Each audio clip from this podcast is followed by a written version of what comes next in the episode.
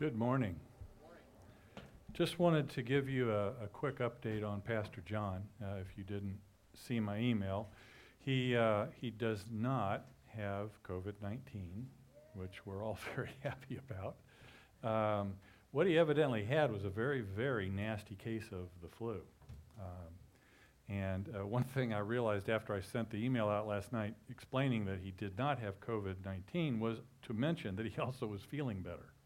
Uh, and that I think he and Harry both strongly believe that was not that long after I sent out that prayer request that the turn happened. Uh, they were right on the verge of going back to the hospital, and uh, his temperature dropped, and uh, he began to feel a bit better. So uh, keep praying for him. I would imagine he's still not feeling great today, but uh, hopefully better than yesterday. So. I grew up in the in the Catholic tradition, and the Catholic tradition is like a lot of uh, uh, traditions, such as the Lutherans and uh, the Anglicans, in that they have kind of a high church model of church, and and, and high church really is just a way of describing. Uh, a liturgical church, and by liturgical, what I mean is there's a lot of reading and repeating of prayers and things like that.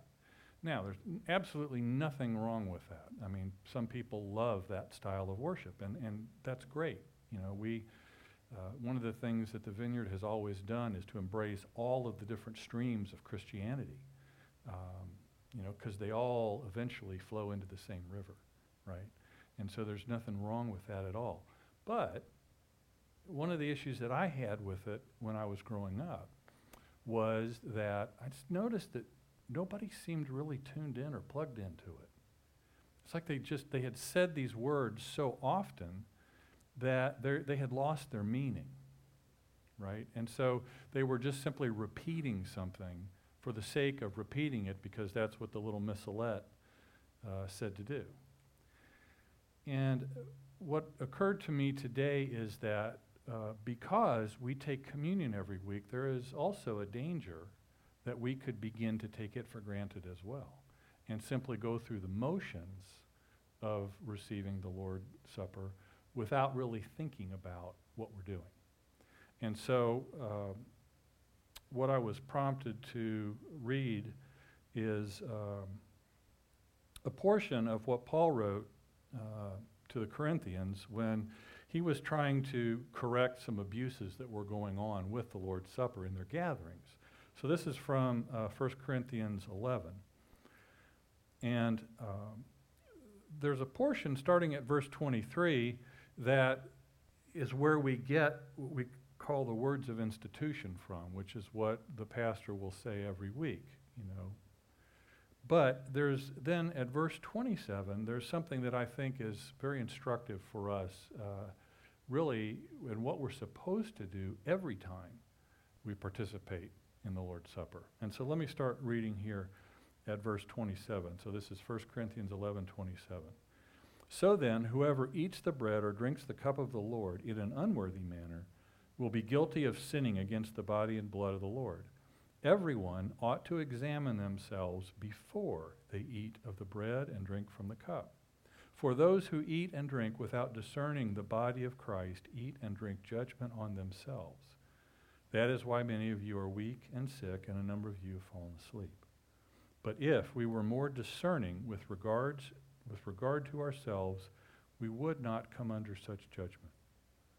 Nevertheless, when we are judged in this way by the Lord, we are being disciplined so that we will not f- be finally condemned in the, wor- in, in the world. So then, my brothers and sisters, when you gather to eat, you should all eat together. Anyone who is hungry should eat something at home so that when you meet together it may not be it would not result in judgment. So that's part of what he was writing to them about that the some folks were evidently hogging the bread and uh, and the cup and not allowing others to eat. So the important takeaway from this is this idea of self-examination that before we partake of the Lord's Supper, we really are supposed to sort of examine ourselves and, and, and do a quick inventory and, and, you know, Lord, am I right with you? Is there anything in my life that I need to correct? Is there anything in my life I need to stop doing? Is there anything in my life you want me to start doing that I'm not already doing? Uh, and, and so we, we take that time to do that self examination, and then that prepares us to partake of the Lord's Supper. And so I want to give us just, let's just say, about a minute. And just like you all to, to, to do that, just to do a quick prayer of self examination, to ask the Lord to reveal to you any area or part of your life that He would like you to uh, correct in some way. It may be a, a, positive correction, it might be something He wants you to stop. Um, but know that when the Lord speaks of those things, He speaks very lovingly. And so it's not going to feel like you're being condemned of something. God's very gentle when He wants us to, uh, to stop doing something. It's, it's, a very, it's a very, just as you would expect a loving father to do, right? You know, you don't, hopefully, you don't yell and scream at your children to get them to, to make a change because that generally has exactly the opposite effect. Um, but what you want to do is very lovingly and gently point out to them, hey, it might be better if you didn't do that. And that's the way God speaks to us. So, like I said, we're going to take a minute and uh, just do this a little bit of self examination. So, come, Holy Spirit.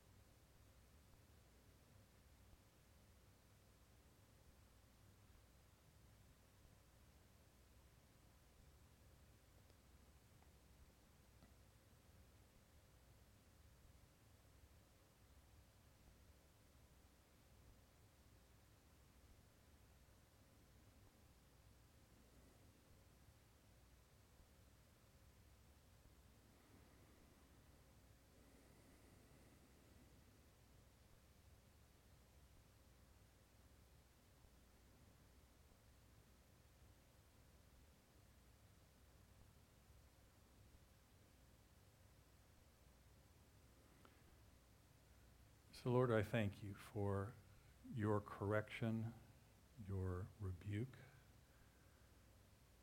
Lord, whatever you spoke to us, Father, we know that it was in love and it was for our good. And so we agree with you now and know that we are once again washed clean by your blood. And so, having taken this moment to prepare ourselves for the Lord's Supper, we now uh, come before you. And we remember that on the night that you were to be betrayed, you took the bread, you offered it up to heaven, to your Father. You broke it.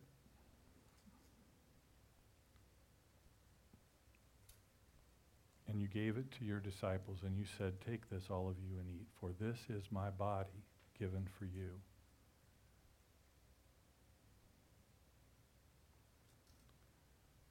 And when the supper had ended, you took the cup, and again you gave the Father thanks and praise.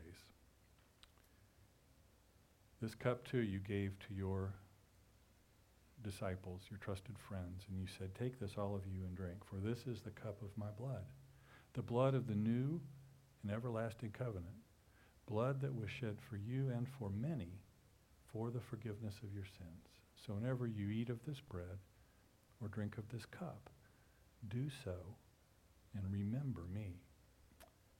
And now, if you haven't already, there are some uh, individual servings of bread and juice that should be in a little holder in the chair in front of you. And if you want to partake of communion, you can take uh, those the very top layer you peel off and you find a little wafer, and then there's a second layer that you peel off to get access to uh, the juice. So, Lord, I just ask now that you would bless this simple meal of bread and of cup, that you would make it be for us your body and your blood, that you would consecrate it now in the name of the Father and the Son and the Holy Spirit. And we thank you for it, Lord, and we thank you for this means of remembering just exactly what you have done for us. And so now, the body of Jesus given for you.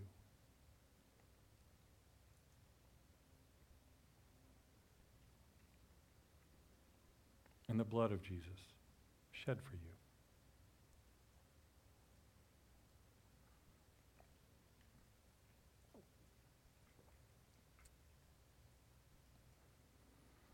Thank you, Lord. We ask that just as the food we eat in our three meals of day meals a day strengthens us for the work that we have to do and the, the, the living of our life. Lord, I just pray that this spiritual food would strengthen us spiritually, that it would allow us to, to do the work that you've called us to do. And so we just give you thanks that we have the opportunity to do this every week. And we pray that it would never become just another religious thing that we do. All praise, honor, and glory are yours and yours alone, O Father. And we ask this now in Jesus' name. Amen. Well, we were uh, supposed to hear from Pastor John today, but uh, evidently he wasn't prepared, and so he went and, and, and got a really bad case of the flu just so he wouldn't have to be here. I have a sense he's watching, so this is just my way of poking him a little bit because I know that's not what he did. but Pastor Chip has graciously agreed to fill in, and so uh, would you uh, welcome him as he comes?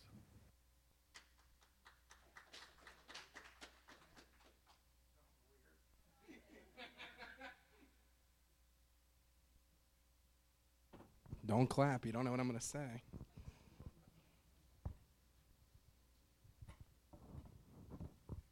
It's always scary when you get the text on Saturday. I don't think I'll be able to preach. And that's what Pastor Jeff and got and from John. But actually, God had been speaking to me this week, and um, sort of along, I think, the same lines of what John was going to talk about. But we'll see. Would you bow your heads with me? I really don't like to do anything without God. Let's just begin to pray. And Chip, why do you always do this? Because I don't want to do anything without his presence. Amen? If this is like, oh, he's going to waste our time and do this, then you're missing the point. But would you begin just right where you're at to just thank God? Begin to invite the Spirit to come and minister to your heart. Come, Holy Spirit. Come, Holy Spirit. Have your way,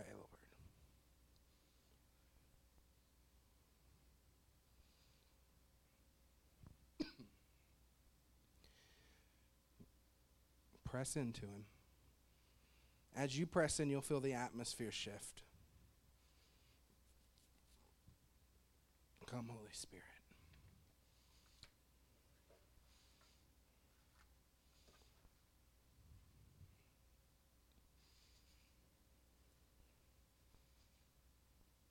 Is anybody in here struggling with immense fear?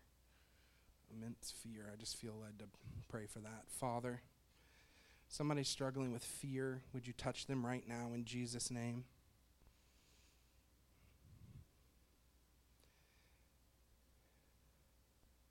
In Jesus' name.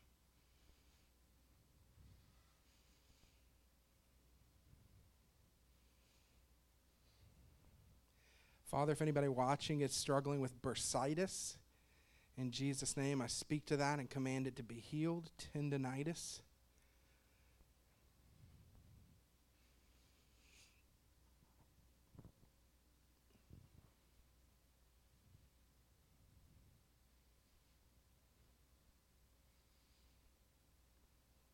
Since somebody has lost range of motion in one of their limbs, maybe an arm or something, like they can't lift it or they can't do anything with it or something. I'm not 100% sure. In Jesus' name, we declare that healed right now. Right now, in Jesus' name.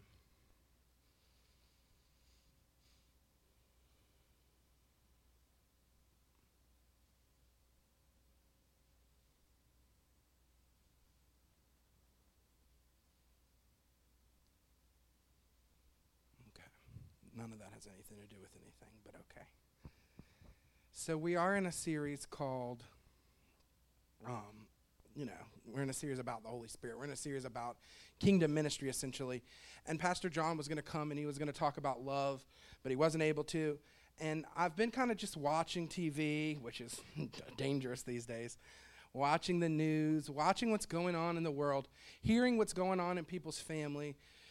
And then I've been doing something else really, really crazy that I think a lot of Christians should try. It's called reading your Bible. And when you do that, things begin to open up and you begin to see things happening in the world that are in the Bible. You begin to see how to handle things and how to handle situations. And you begin to see things that are happening in your family and how to address those things, how to deal with those things. And as I'm watching things go crazy, I'm watching a world locked down by this invisible virus thing. I'm watching race wars. I'm watching looting. I'm watching politics. I'm watching, uh, you know, families I know fighting over, you know, children going crazy. I'm watching all kinds of stuff. I'm watching people in financial hardship. I'm watching California on fire. I'm watching people literally getting in fights and shooting each other. And I, I'm thinking to myself, oh my gosh, how much worse can it get? And then I'm watching political ads. And my gosh, you can't even watch the news without Joe Biden sets houses on fire. Donald Trump's going to come to your house and steal all the food out of your fridge. Like these ads don't even make any sense. So I'm watching like all of these things, and the world's going crazy. And then I see the church just sitting there, and I said, you know what? With all the protests and all, the, I think it's time for the church to protest. Amen. I think it's time for the church. Uh, calm down, don't get worried. I think it's time for the church to revolt against the way the world is behaving. excuse me, I have allergies. I pray for the day I can cough in public again. But um yes, amen. Praise God. It's time for an utter kingdom revolt. Amen. I'm, I began to think, how has Jesus called us in a time like this? We want to talk about living supernaturally. That's more than miracles. It really it is. It's more than miracles. I begin to say, what, what is a kingdom revolt, Lord? Why is that term in my mind? Is it because I'm naturally a rebellious person? Is it because I'm naturally somebody who likes, you know, hey, I'm going to fight for the little guy? Is it natural? But God said, no, it's because my kingdom is the government that I want my church to represent. Amen? And I look and I see the world and I see families falling apart and I see political systems falling apart and I see all these things falling apart. And God showed me so clearly. He said, The stage has been set perfectly for the church to show the world who Jesus is. The stage has been set perfectly for the kingdom of God to come. We have a broken world. Doesn't matter your politics. Doesn't matter your views. The world's coming unraveled. We have broken families. Divorce rates are high. You know, we have families that are out of jobs. We have kids running off who grew up in church and I don't want anything to do with it. And the stage is set, and we have a world that is looking to God the Father, and they are crying out, God, where are you? God, where are you in the violence? God, where are you in the virus? God, where are you in my finances? God, where are you when my husband and my wife lost her job? God, where were you?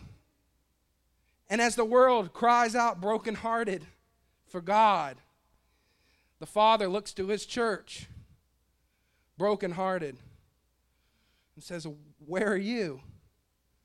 Why won't you do anything? You're my body. You're my body on this earth. The world is shaking a fist at God, angry, saying, Don't you care? And God is looking at us, his children, in whom he loves, and saying, Don't you care that your brothers and sisters are going to hell? Don't you care that your neighbor is suffering? Don't you care about what's happening? I'm not talking about your political views.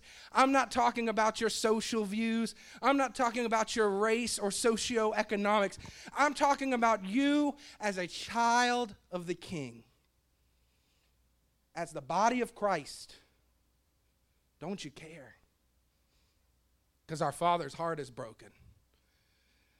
And He's asking us to reconcile this world to Him. Amen? Gone are the days where church is a Sunday morning activity. I hate to tell you. I'm sorry. I, I loved it. We all did. We wake up Sunday morning, turn on your favorite preacher, get dressed for church, do your hair, cook breakfast. I don't know, maybe y'all don't do all that. I don't really do my hair because that'd be weird, but you come into church, you're high fiving everybody, hugging everybody, getting coffee, sit down, worship's rolling. You get blessed, you get full, you get filled, you go home, you might go to a small group, and then you come back to church on Sunday, and that's just the Christian life. Every once in a while, somebody passes out here, gets healed there. Every once in a while, so something great happens and we get this spiritual high. Every now and again, we go to a conference. We're really big Christians when we go to conferences. I took off work to go to that conference. I paid $100 to go to that conference. But look now, it's all shut down. We're just now really getting back in the swing of things. And now it feels kind of weird to just go back to normal while everything goes crazy. So you have a Bible in front of you. Let's go to 2 Corinthians 5:11. I've read this scripture many times preached the scripture many times. I'm going to give you a chance to actually find it. I don't have it on the screen. Excuse me, I'm transitioning from singing breath to, to speaking breath. The stage is set and the Father's looking to us. It says this Since then, we know what it is to fear the Lord. We try to persuade others. I love this. What we are is plain to God. And I hope it is also plain to your conscience. We are not trying to commend ourselves to you again, but we are giving you opportunity to take pride in us so that you can answer those who take pride in what is seen rather than in what is in the heart. Here we go. If we are out of our mind, as some say, it is for God. If we are in our right mind, it is for you. For Christ's love compels, say compels. It compels us because we are convinced that one died for all, and therefore all died. And he died for all, that those who live should no longer live for themselves. Who should we not live for? Ourselves but to him who died for them and was raised again. So from now on, from now on, we regard no one from a worldly point of view. Though we once regarded Christ in this way, we do no longer. Therefore, if anyone is in Christ, we know this scripture if anyone is in Christ, the new creation has come, the old is gone, the new is here. All is from God who reconciled us to himself through Christ and gave us the ministry of reconciliation. Amen. That God, what? I'm not done, don't get excited. That God, some of y'all haven't read the Bible this much in a year. That God was reconciling the world to himself in Christ, not counting people's sins against him. He has committed to us the message, committed to who? To us, the message of reconciliation. We are therefore Christ's ambassadors, as though God were making his appeal through us. We implore you on Christ's behalf, be reconciled to God. God made him who had no sin to be sin for us, so that we might become the righteousness of God. That's kind of a mandate. That's how to respond. You see, the world is telling us how to respond. The world says, this is what you do when everything falls apart. this is the solution. This is the answer. If our solution as a church looks the same as the solution the world has, are we really any different? Are we really any different? If we're doing everything that the world can do, what's the point of having Jesus? What's the point of having the Holy Spirit? What's the point? If all of our solutions look exact, if our solution is let's fight, if our solution is let me complain, if our solution is let me bash somebody, if our solution is let me ignore, the world can do that. There's nothing supernatural about being a jerk. We're good at that all by ourselves. That's not, it's not, it's nothing special. That's not a fruit of the Spirit. It might be a fruit of your spirit. It's not a fruit of his, amen? so verse 11 said that. And I'm just going to go through the scripture. Since then we know what it is to fear the Lord. We try to persuade others what is plain to God. And I want to skip down. It says this to, on verse 13. If we are out of our mind, as some say, it is for God. If we are in our right mind, it is for you. Church, we have to begin to address the world's problems and respond to things on a supernatural level and we are going to look out of our mind. I kind of said that last week and something. The Bible says that the cross and all of the things of God are foolishness to the world. When you begin to respond to things the way Jesus does, you know, Jesus, he, you know, y'all know who I'm talking about. Like when someone's dead and you walk in and heal them and raise them. When someone's sick and he heals them. When they said, We only have this fish and, the, and these loaves, and he multiplies them people are going to say, You're crazy. You're foolish. When people begin to bash you and come against you and tell you all these things about how terrible you are, and you stand there and you take it, I shouldn't have to take it. It's not up to me. I'm gonna. Uh, uh, I'm tough. I'm gonna fight. Ooh. I never saw Jesus posture himself like that at all. I did watch him get whipped and beaten and, and killed. I did hear him say, I could call legions of angels. I could, he said that. The disciples said, please do something. He said, you, he said, I could call legions of angels. Now, if you were in trouble, wouldn't you do everything in your power to get yourself out of it? But that's the way of the world. That's not what Jesus teaches. We have to realize that our way of responding isn't going to look normal we have to realize our, and I'm not saying don't protect yours, I'm not saying all that, but you get what I'm saying. We have to understand that our way of responding, the world is going to say, You people are out of your mind. You people are crazy. And there's not a higher compliment the church can be paid. There's not a higher co- than, I don't know what's going on with those people. I mean, really. And, and there was a movement in the 70s called the Jesus people. Because there was a bunch of hippies and all this crazy stuff's going on protests, wars, violence, racism. And they're just over in the corner playing an acoustic guitar and worshiping. What are they doing? I don't understand them. They're crazy. I believe God's lifting up that same kind of movement. We're not to ignore it, we're to engage it, but we're not to engage it as the world engages it. We're to engage it from a kingdom level. Amen? And when we do that, people are going to say, You're out of your mind. And you're going to go, I know. I'm not thinking with my mind, I'm thinking with His. Amen? The more I think with my mind, the more trouble I get in. The more I think with my mind, the more problems I cause. The more I think with my mind, the more selfish my life becomes. So it's okay. It's all right. Verse 14 says this For Christ's love compels us, because we are convinced that one died for all, and therefore all died, and he died for all that those who live should no longer live for themselves, but for him who died for them and was raised again.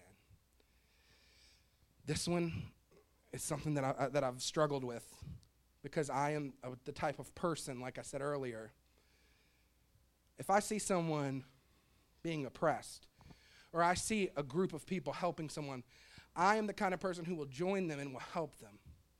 And God's had to correct me on that at times. And here's why. When you give your life to Jesus Christ, I think where most of us are Christians in here, the kingdom of God, the cause of Christ, becomes your number one allegiance. There is no other movement. Amen. There is no other group. There is no other morals. There is no other belief system. There's nothing else. That's what the Bible says. We sell out to Him, amen? I'm sorry if this is too much. I don't get to promote this agenda or think that agenda is going to save us or think this agenda is going to fix us. I know the only agenda that will fix us is Jesus Christ and Him crucified. Amen. The only agenda is the blood of the Lamb.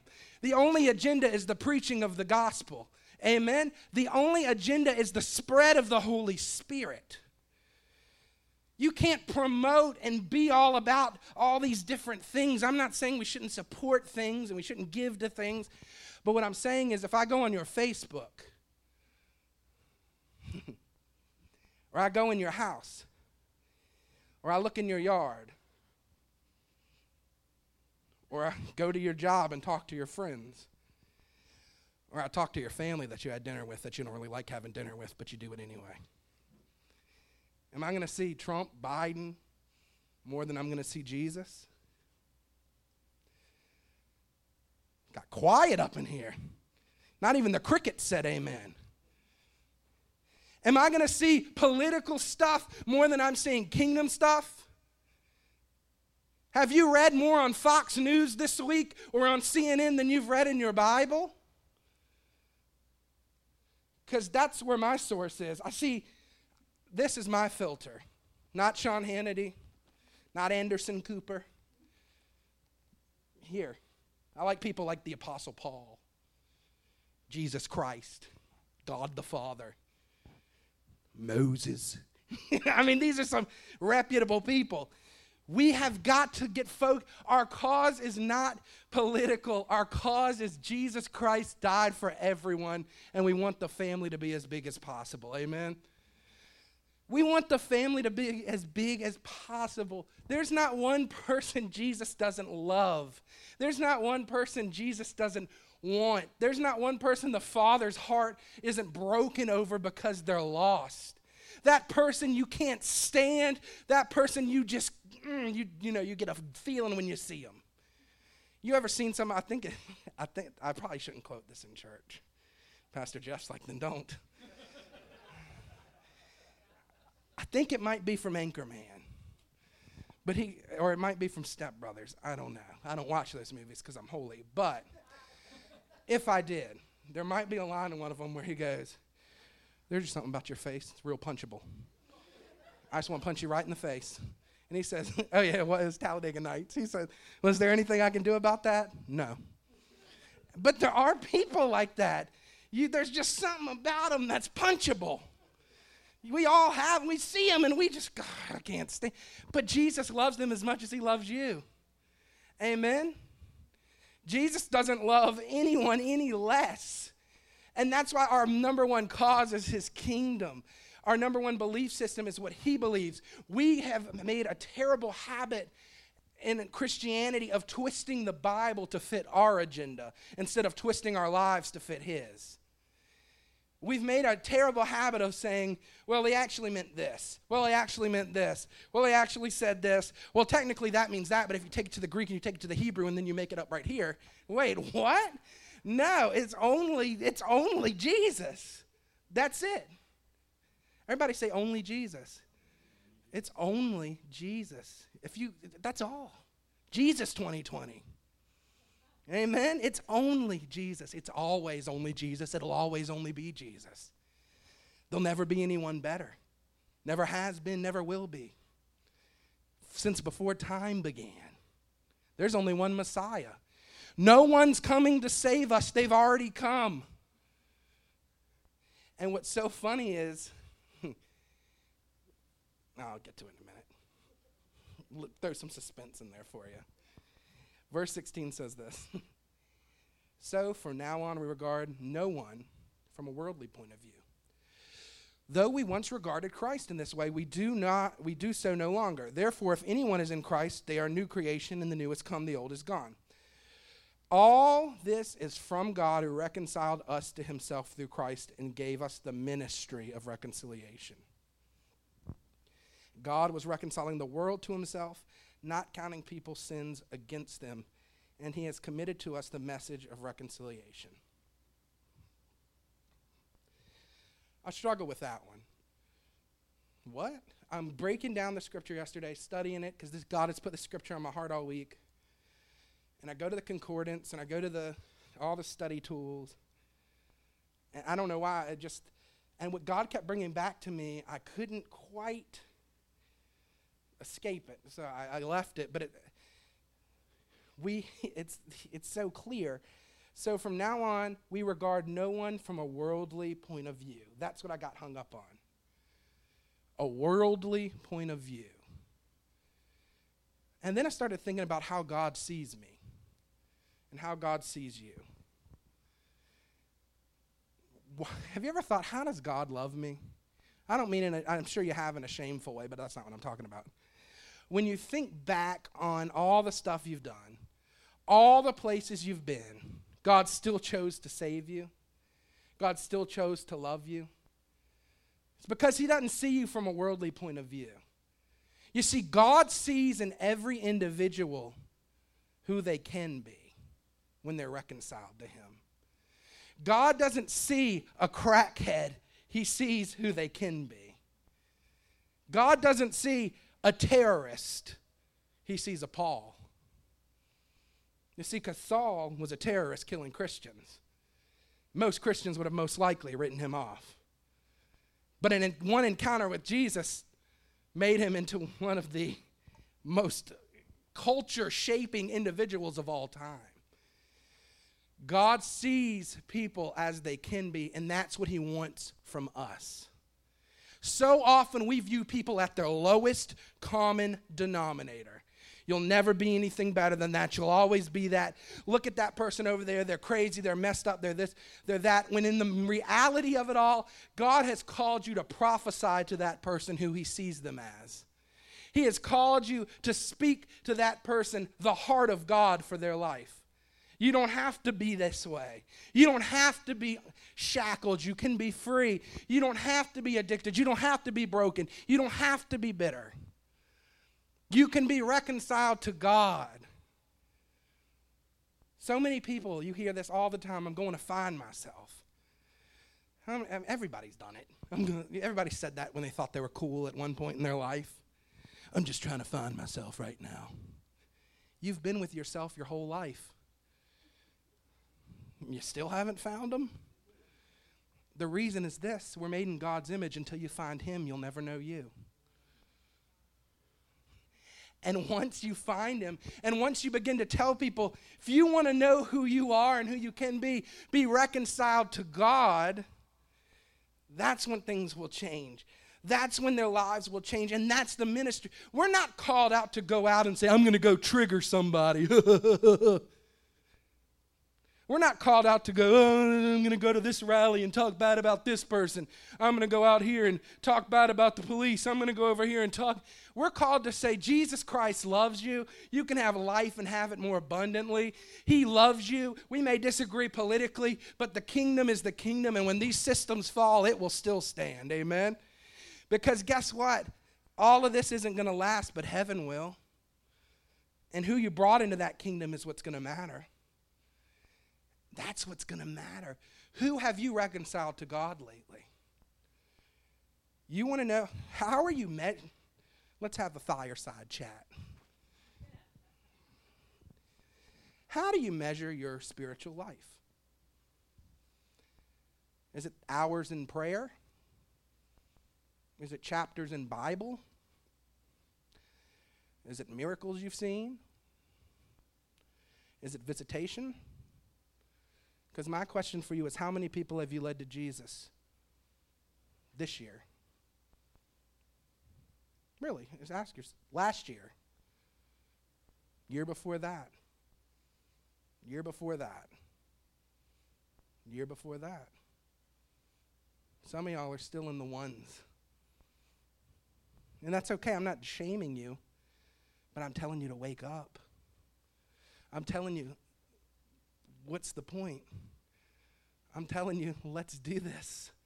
If you really, if he really, if he really means everything to you, and he really is this great Savior, and you really believe what you say you believe, let's start preaching the gospel to people. People we don't like, people we don't want to be around. 20, it says this We are therefore Christ's ambassador, as though God were making his appeal through us. We implore you on Christ's behalf, be reconciled to God. God made, I love this, God made him who had no sin, this being Jesus, to be sin for us, that in him we might become righteousness, the righteousness of God. This means, as an ambassador, we're representing our kingdom and our government. Our government is the kingdom. That means we live by the laws of that. Have you ever seen someone? Has anybody ever seen Coming to America? That's a funny movie. Have you ever seen someone who's come to a foreign country, or maybe you've traveled to a foreign country, and everything the person's doing or everything you're doing in that country just seems very weird? Because culturally it's different. You're like, gosh, I wouldn't do that. Gosh, I wouldn't, that's weird that they're doing that. That's not how that works. I remember I went to Cracker Barrel with a British person and they ordered fish and chips. And they're like, and a beer. And they're like, oh, what? And it's just quirky little things. That's how the world is going to look at us when we start living according to the kingdom. Because we are foreigners trying to navigate a world. We are spiritual, supernatural beings trying to navigate a natural world. This means we live by our culture. That means when you hear people saying, they're coming, they're going to attack us, we're going to die.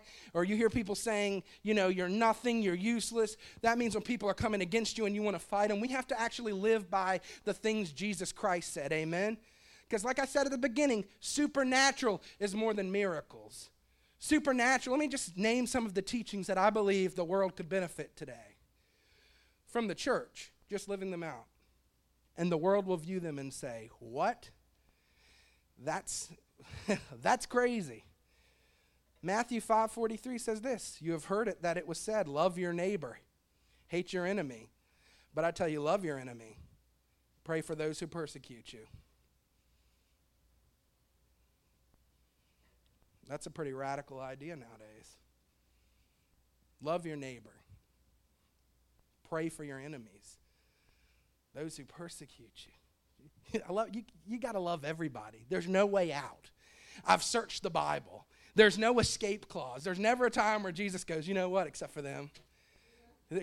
Jesus isn't going to be sitting in heaven and one day you're going to find the one person in the Bible you'll have to love, be like, Daddy, got it. That's not happening. Love our enemies. Those who look different, act different, offend you, vote different than you. Love them. The same way you love everybody in this church. Same way you love everybody in your family. Matthew 6:15. But if you do not forgive others of their trespasses, neither will your Father forgive you of yours. You can come back up, Kyle. Forgive no matter what. Are we living a life of forgiveness no matter what? Because that'll change our culture right, right around us in our own homes. Forgive no matter no matter what. No matter you don't know what happened to me. I don't need to know. No matter what. Matthew 5:38 You have heard that it was said an eye for an eye, a tooth for a tooth, but I tell you do not resist an evil person. If anyone slaps you on the right cheek, turn the other cheek to them also, and if anyone wants to sue you, take your shirt off and give them your coat as well. Well, that's not very American. That's not very I didn't say it, Jesus did. Get mad at him. Jesus, the same Jesus who was led and beaten with a cat of nine tails and did nothing. The same Jesus that had been hammered to a cross and raised up as the weight of his body fell on the nails and his blood dripped down in front of his family and his friends, and his body quaked in pain. He didn't curse at them. He didn't say, I'm going to get you back. He didn't say, I'm going to come down there. And he said, Father, forgive them because they don't even know what they're doing. He didn't call the angels. He didn't fight he didn't fight them off. He prayed for forgiveness.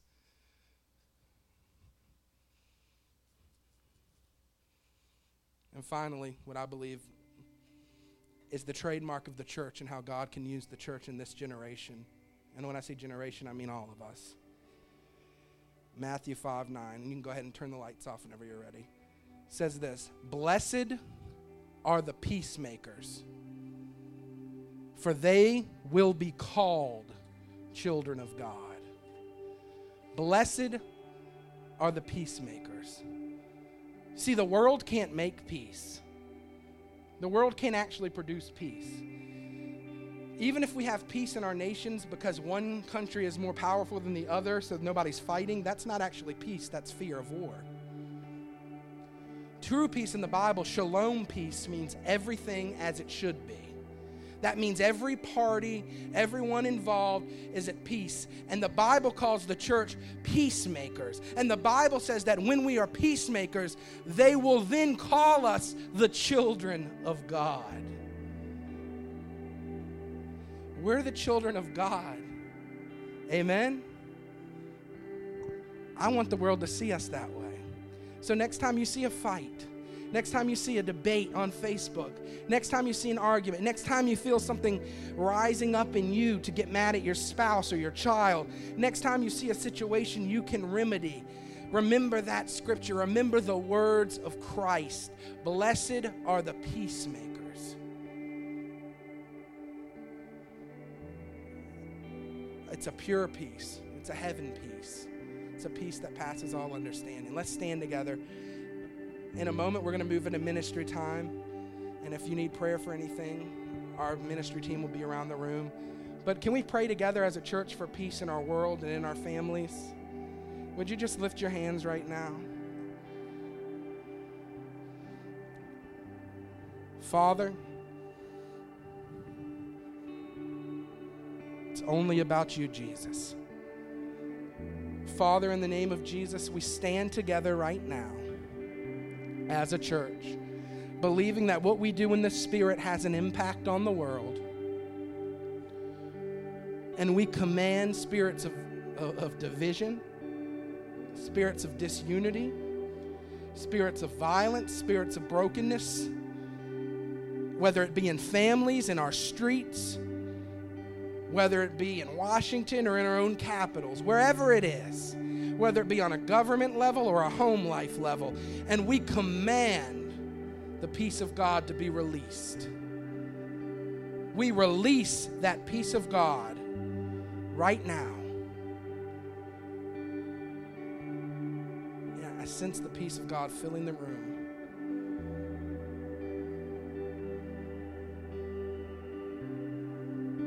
Father, for every person in here, let your peace overtake them right now, Lord.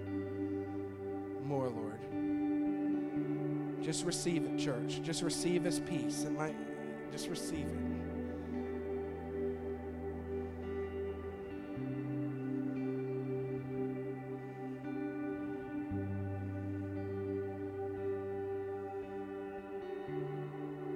If you need prayer for anything, Cindy and Andre and Pastor Jeff will be around the room and myself. We're more than glad to pray for any physical, mental, or emotional needs. If you need to accept Jesus Christ today as your Lord and Savior, and you're online watching, all you got to do right now is just say, Jesus, save me. Jesus, save me. I accept what you did for me on that cross.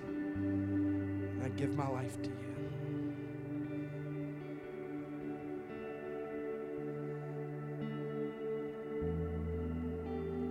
Thank you for your peace, Lord.